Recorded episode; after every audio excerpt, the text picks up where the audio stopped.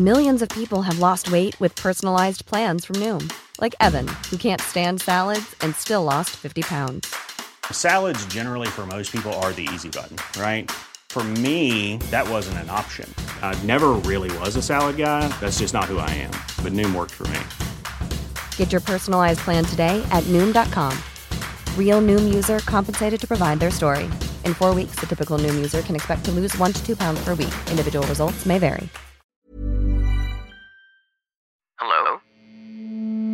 Hello. Podcast Network Asia.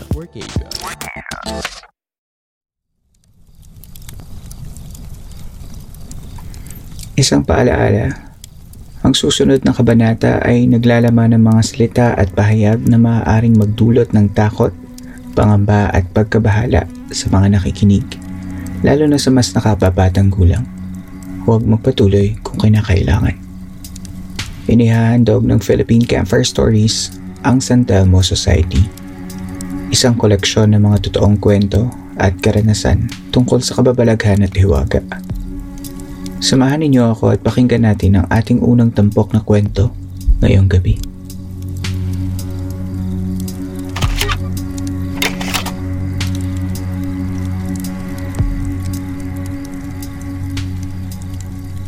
Magandang gabi po, ako si Benedict at ito ang aking kwento.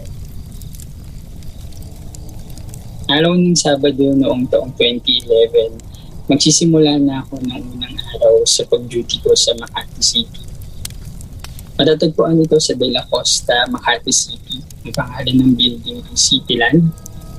Parang normal na araw nung dumaan na hindi ko makakalimutan. Ang bilang ng kwarto ay matatagpuan sa 14th floor, 1410, or 1414 floor.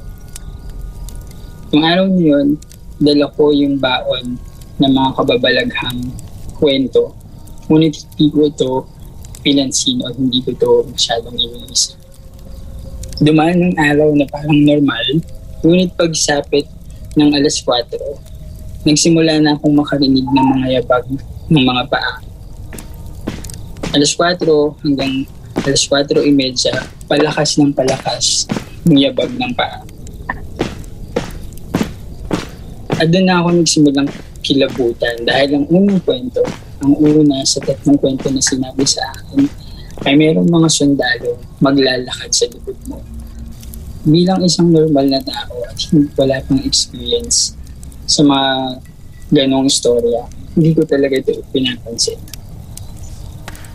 Hindi ko makakalimutan, eksakto alas 5 ng hapon at tapos na ang aking duty. Nagsasara na ako ng computer nang marinig ko ng sobrang lakas na nasa likod ko ang tila yabag ng sundalo na may mga dalang rifle o yung maraming mga baril. Ang una kong kinuha ko ang aking cellphone at tinawagan ko yung girlfriend ko na totoo yung sinabi sa akin, hindi na ako babalik dito. Pagkatapos kong makausap ang girlfriend ko sa telepono, dali-dali kong sinara ng ilaw, sinaran ko ang pinto at nagpukumahog akong mabuksan ng elevator sa sobrang takot ko. Tinapos ko yung araw na yun na puro kababalaghan sa isip. Umuwi ako habang iniisip ko the whole na biyahe na totoo pala yung mga sinabi nila sa akin.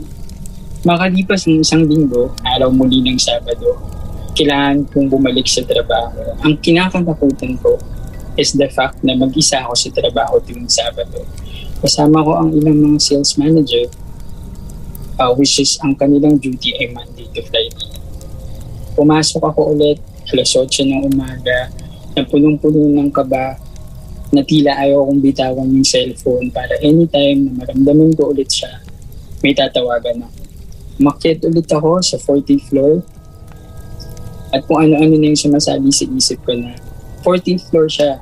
Siguro kaya ito nangyayari kasi ito yung 13th floor ng building. After yung 12, instead of 13, gagawin na lang 14.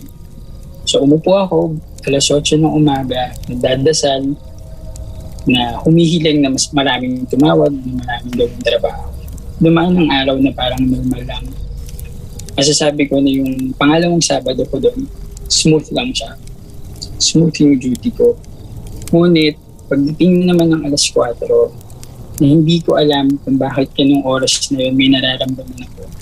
Ang naramdaman ko sa pangalawang Sabado na yun ay may tumatakbong mga paa. Iisip ko, galing siya lang sa taas, 50th floor. Nagdasal ako muli bilang ako'y takot na at isang oras na lang natatapos na ulit yung duty ko. Bandang alas 4:30, lumalakas na naman yung takbo na tila nasa likod ko. That time, yung isip ko na kung ano-ano lang yung naisip ko dahil may na-experience na ako nung unang Sabado. Pero natatandaan ko, hindi na siya tila yabag ng sundalo para silang nagtatakbuhan. Ang sa tingin ko, mga dalawang tao. At hindi siya ganun kalapit tulad ng mga sundalo nung naranasan ko ng unang Sabado. That time, gusto kong humiyak. Gusto kong magpumahog, umalis ulit. Napatayin ng ilaw pero kailangan kong magtrabaho hanggang alas 5. Naalala ko sa tatlong kababalaghan na kwento, ang pangalawa doon ay may isang babae at may isang batang babae na mag-ina na namatay daw doon sa kwartong yun. So hindi ko na alam ang gagawin ko. Tinawagan ko ulit ng girlfriend ko, this is the last time na mag-duty ako dito. Hindi ko na kaya. Kasi nung pangalawang Sabado na yun, hindi ko pa sinabi sa mga ka-opisina ko yung nangyari. Una, ayaw kong ikwento for personal reason, pagtawag na nila ako o baka dahil iniisip ko lang dahil binigyan nila ako ng kwento na yun. Ang susunod na duty ko sa building na yun ay Good Friday at sa Holy Week, Biyernes Santo. Sa pangalawang experience ko, nag-decide na ako na hindi ko na kaya, to the point na magre-resign ba ako dahil sa nararanasan ko na to. Tatandaan ko, bago mag-Biyernes Santo, yung pangatlong duty ko, nag-reach out ako sa isang matalik kong ka-opisina. Siya yung front desk. Part din siya ng sales department. Siya yung naka-duty sa front desk. Yung nag-welcome ng mga guests during Mondays to Fridays. Sabi ko, matagal ko nung gustong ikwento sa inyo. 2 linggo na, sa'yo ko lang ikukwento. Lahat ng mga kinuwento niyo sa akin na kababalaghan, naramdaman ko siya sa 2 beses ko na duty. Pagkakwento ko sa matalik ng ka-opisina, tinanong ko siya, ano ang ginagawa niyo pag nararamdaman mo siya? Dahil ako sa 2 Sabado na yun, na-experience ko mga 5 sundalo, mag-inom nagtatakbuhan. Wala akong ginawa, kundi magdasal, patayin ng ilaw, umuwi.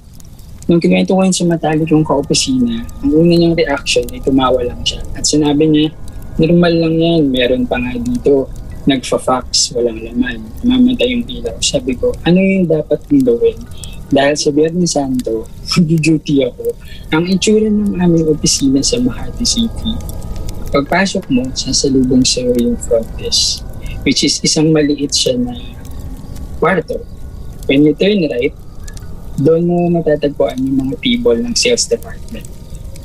Ngayon, pag pumunta ka ng kanan, may kaliwa doon na pinto, isang pinto, which is matatagpuan mo yung 2 pangkwarto.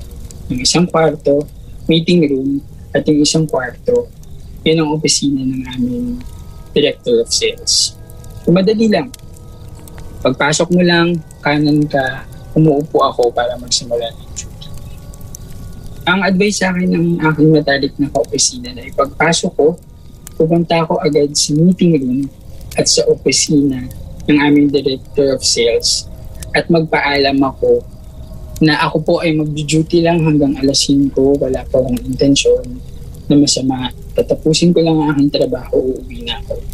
Nung sinabi niya yun sa akin, tumawa lang ako. Bilang 20 years old na tao na walang experience, na totoo pala yun, para bang magtatabi-tabi po ka. Pagpupunta ka ng gubat or baka may maapakan kang something. Hindi talaga ako naniniwala doon, to be honest. Sa sobrang takot ko, dumating na ang Biyernes Santo, nakiusap ako sa girlfriend ko na samahan niya akong mag-duty. Di ko alam, nagpasalamat ako sa Diyos at napauo ko siya, sumama siya. Sabi ko, lilibre ng lunch, gamitin mo yung computer, pwede kong mag-login sa ibig mo, magtrabaho ka. So, dumating na yung araw ng Biyernes Santo. Diretso kami umupo, sabay pa kami ng dasal.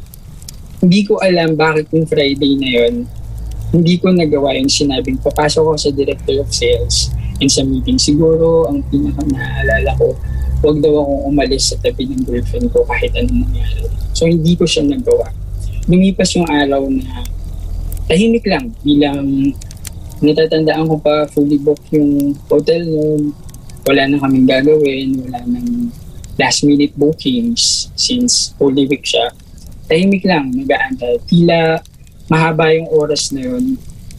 Hindi ko pa kinuwento sa girlfriend ko na tuwing alas 4, may ganitong nangyayari. So bumaba kami for merienda. Alam ko may malapit dong McDonald's. Sabi ko sa kanya, hindi ako pwedeng mag-dining. Mag-takeout tayo baka sakaling may call. Since ako lang lagi ang mag-isa tuwing Sabado. Since Holy Week siya, usually yung mga sales manager, wala silang pasok. Umakyat ulit kami, ang girlfriend ko, relax lang siya dahil hindi ko kinukwento na every 4 p.m. yung tatandaan ko, umakyat kami mga 4:30. Sabi ko, mag-ayos ka na. Malapit na tayo umuwi sa wakas. Siguro, binibiro ko pa siya na ikaw lang pala yung sagot na hindi ako bubuluhin. So mag-aalasin ko na, pag-log out lang daw ang aking girlfriend dun sa email niya. Nag-CR ako. Sabi niya, huwag mo akong iwan, hindi ko kaya. Sabi ko, kailangan ko mag-CR, sasama na lang daw siya sa CR. Hindi ko makakalimutan, malapit na mag-alas 5 ng hapon. Nauna ako papuntang CR at sumunod siya bago lumabas ng front desk. Nauna akong lumabas, nasa likod ko yung girlfriend ko. Pagbaba namin ng building, sinabi niya sa akin kung bakit siya sobrang nagmamadali na nagpukumahog umuwi. Yun pala, meron siyang naramdaman bago lumabas ng pinto na papunta kaming CR na humawak sa kanyang buhok sa likod ng ulo. At doon natapos yung third duty ko sa Makati kung saan hindi maganda ang nangyari at pinaramdaman yung aking girlfriend. Ikaapat na weekend duty ko, kahuling duty ko doon, wala na akong magagawa. Definitely, hindi nasasama yung girlfriend ko at ako lang ulit mag-isa. Hindi ko makakalimutan ang huling duty ko ng Sabado. Dahil wala na akong kasama, totoo na yung mga nangyari. At buti na lang naalala ko ang sinabi sa akin kung paano yung gawin. Yung pang-apat or huling weekend na pag-duty ko sa Makati, ang baon ko lang ay lakas ng loob. Pagpasok ko, sinunod ko yung aking matalik na ka-opisina na pumunta sa meeting room at sa loob ng opisina ng aming Director of Sales.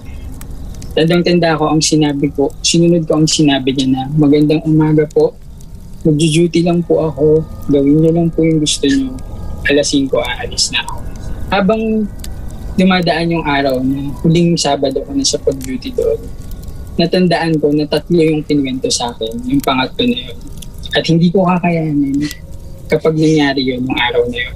Una, yung mga grupo ng sundalo na tila nagmamarcha. Pangalawa, ang mag-inang namatay na naghahabulan.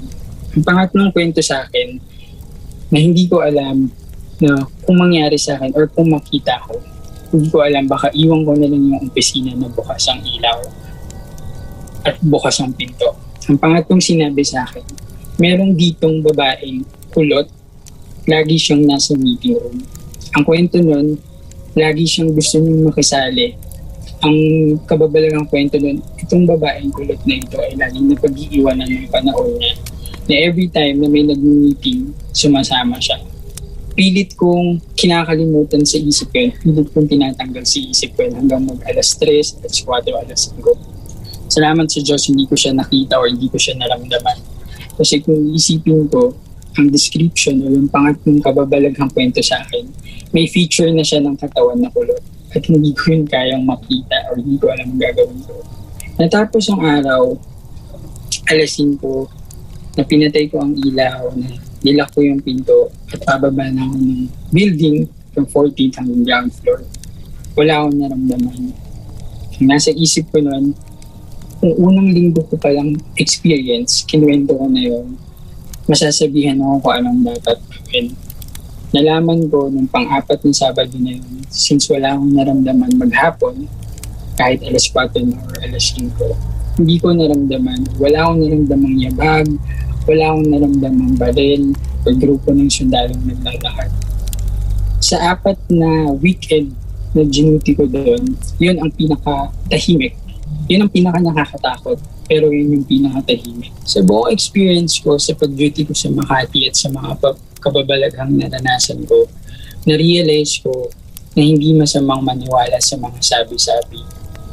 Hindi masamang magbigay ng respeto sa bagong lugar o sa lugar na hindi ka pamilyar. At yung mga kababalaghan na napapanood ko dati na sa gabi lang nangyayari, pagsapit ng alas 12, alas 2 ng madaling araw, ang kababalaghan na realize ko, kahit anong oras siya, kahit wala ka sa probinsya, kahit nasa syudad ka, anytime pwede siyang mangyari sa'yo. With all of this experience, lagi ko nang ginagawa, lalo na pag pumupunta ako sa isang lugar o namamasyal, sa isang tahimik, sa maraming tao, lagi na lang akong, nandito lang kami para gawin tong bagay na to, mamamasyal lang, kukuha ng litrato, wala kaming gagalawin. Yung experience na to, tumatak sa akin na every time na aalis ako at pupunta ako sa ibang lugar, lagi kang magpipay off ng respect kasi hindi mo alam kung ano yung story o kung anong meron doon sa lugar na. Maraming salamat sa inyong pakikinig at magandang gabi.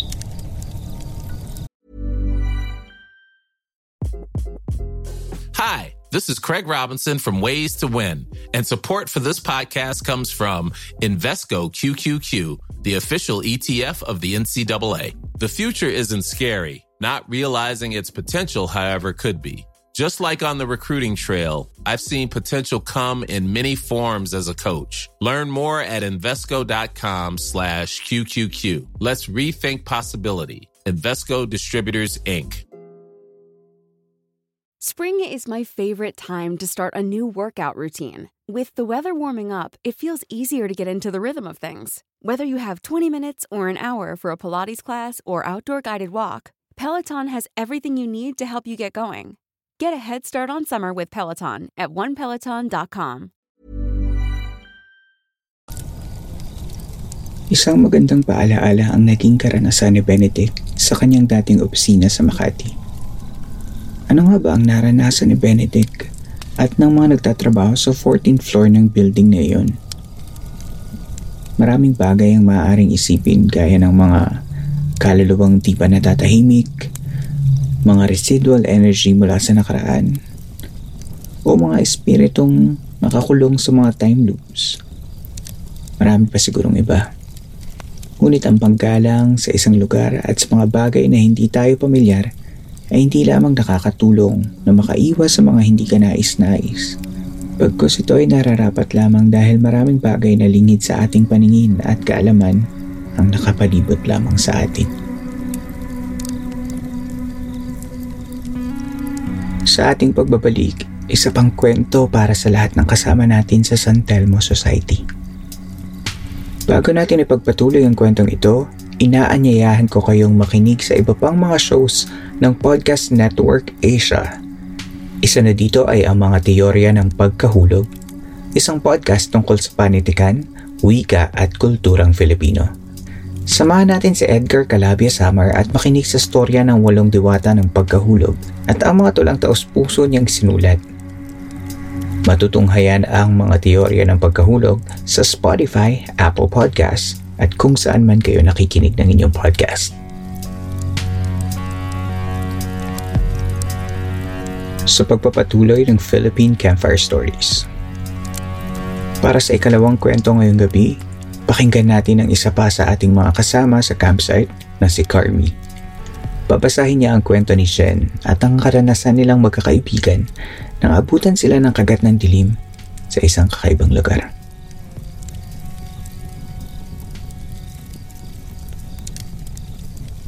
Magandang gabi. Ako si Carmi at ilalahad ko ngayon ang kwento ni Jen.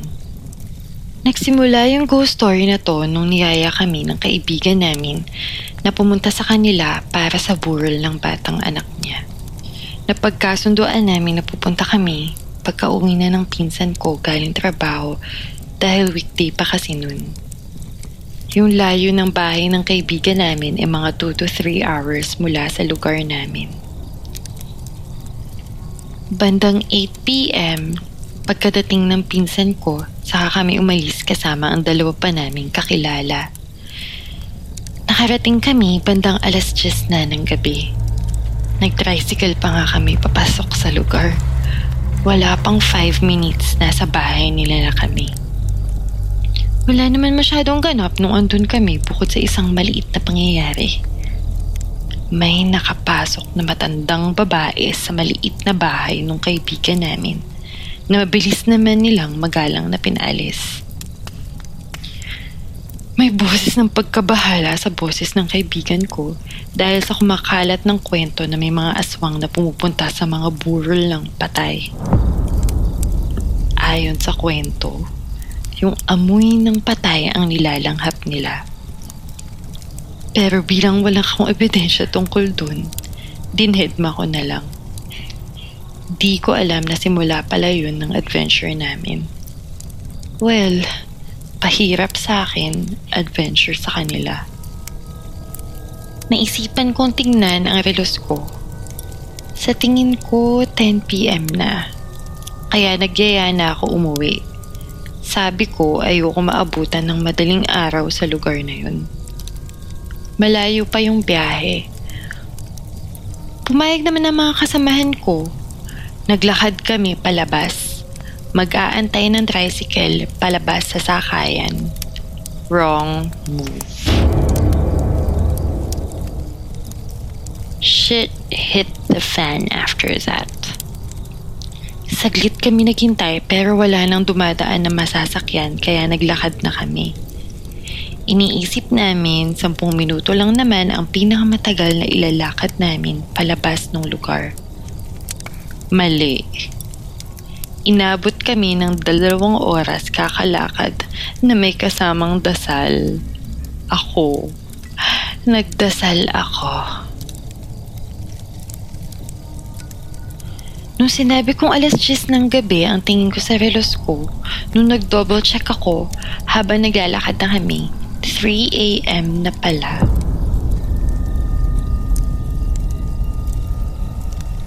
Sa daan, may dumaan naman na tricycle.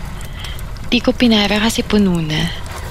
Sabi nung pinsan ko, hindi raw. Paglingon ko, wala kang laman yung tricycle. May sumunod na pulang kotse. Nagdahan-dahan sa gilid namin. Tapos, tumatawa sila. Halos lalaki na sa loob at may isang babae ata. Nakita ko kasi sumilip sila palabas ng bintana. Kulay abo ang kulay ng balat nila.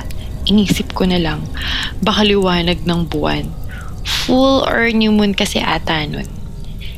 Tapos, ilang minuto lang din lumipas. May dumaan ulit na isang sasakyan. Ganun din itsura. Ganun din tao.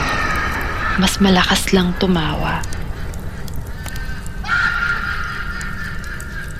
Pagkalagpas nila, nagtanong ako sa pinsan ko kung matagal na ba kami naglalakad?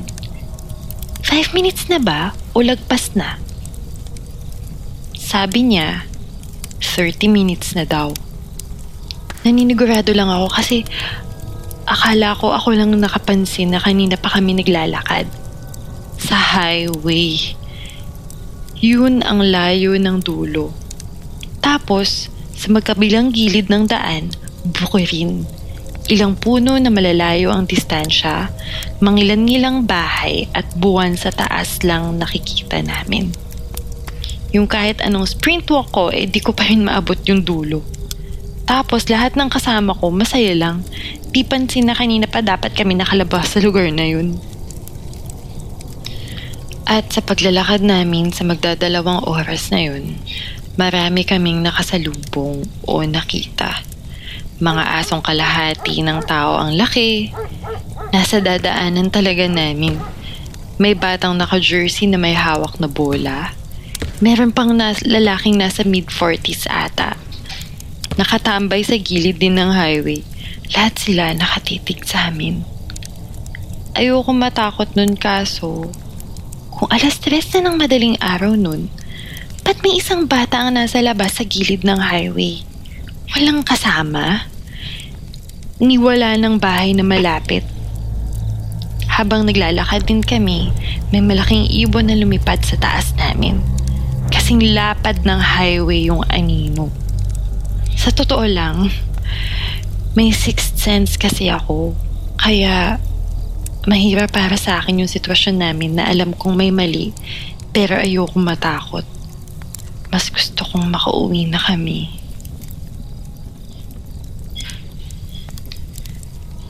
Buti na lang, nakaabot din kami sa dulo. Nung may nakita na ako na may mga sasakyan, tinakbo ko na. Pagtingin ko sa velos ko ulit, pagsakay namin sa jeep, magsi-6 AM na pala ng umaga. Yung 5 minuto na lakad lang sana, inabot ng 2 oras mahigit. Nangako ako sa sarili kong di na ako babalik dun. Maraming salamat sa pakikinig sa aking kwento. Hanggang dito na lamang po. Hanggang sa susunod nating pagkikita.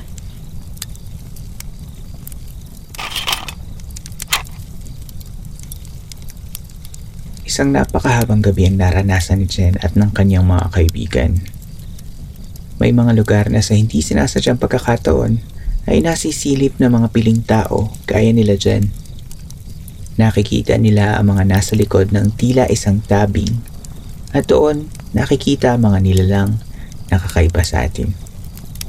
Mabuti na lamang at ligtas at nakalabas si Jen upang ihatid sa atin ang kwentong ito. Planning for your next trip? Elevate your travel style with Quince. Quince has all the jet-setting essentials you'll want for your next getaway, like European linen, premium luggage options, buttery soft Italian leather bags, and so much more. And it's all priced at 50 to 80% less than similar brands. Plus, Quince only works with factories that use safe and ethical manufacturing practices. Pack your bags with high-quality essentials you'll be wearing for vacations to come with Quince. Go to quince.com/pack for free shipping and 365-day returns.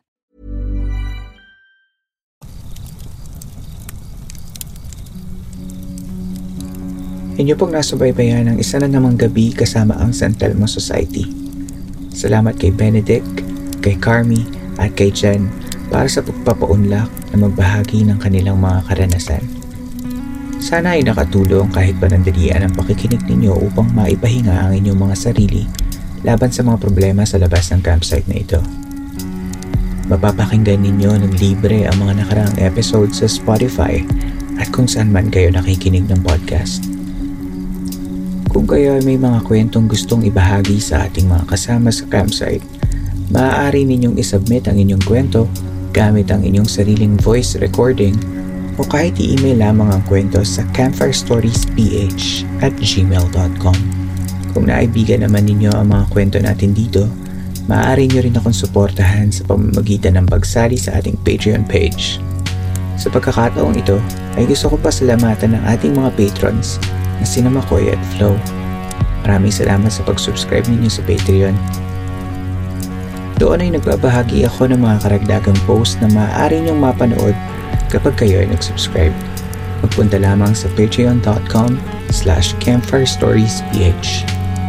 Maaari niyo ring i-follow at i-like ang ating mga social media accounts sa Twitter @campfirestoryph at sa Facebook page na Philippine Campfire Stories.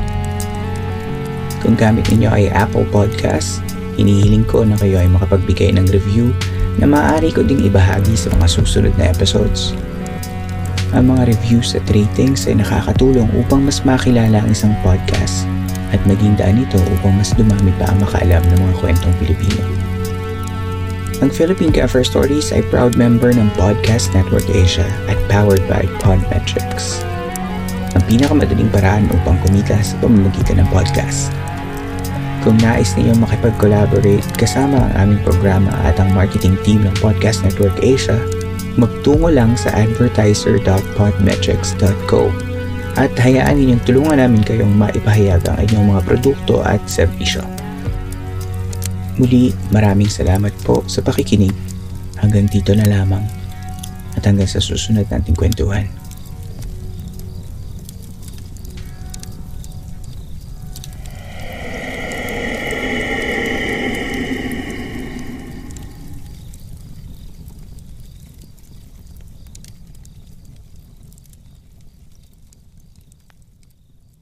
The views and opinions expressed by the podcast creators, hosts, and guests do not necessarily reflect the official policy and position of Podcast Network Asia. Any content provided by the people on the podcast are of their own opinion and are not intended to malign any religion, ethnic group, club, organization, company, individual, or anyone or anything.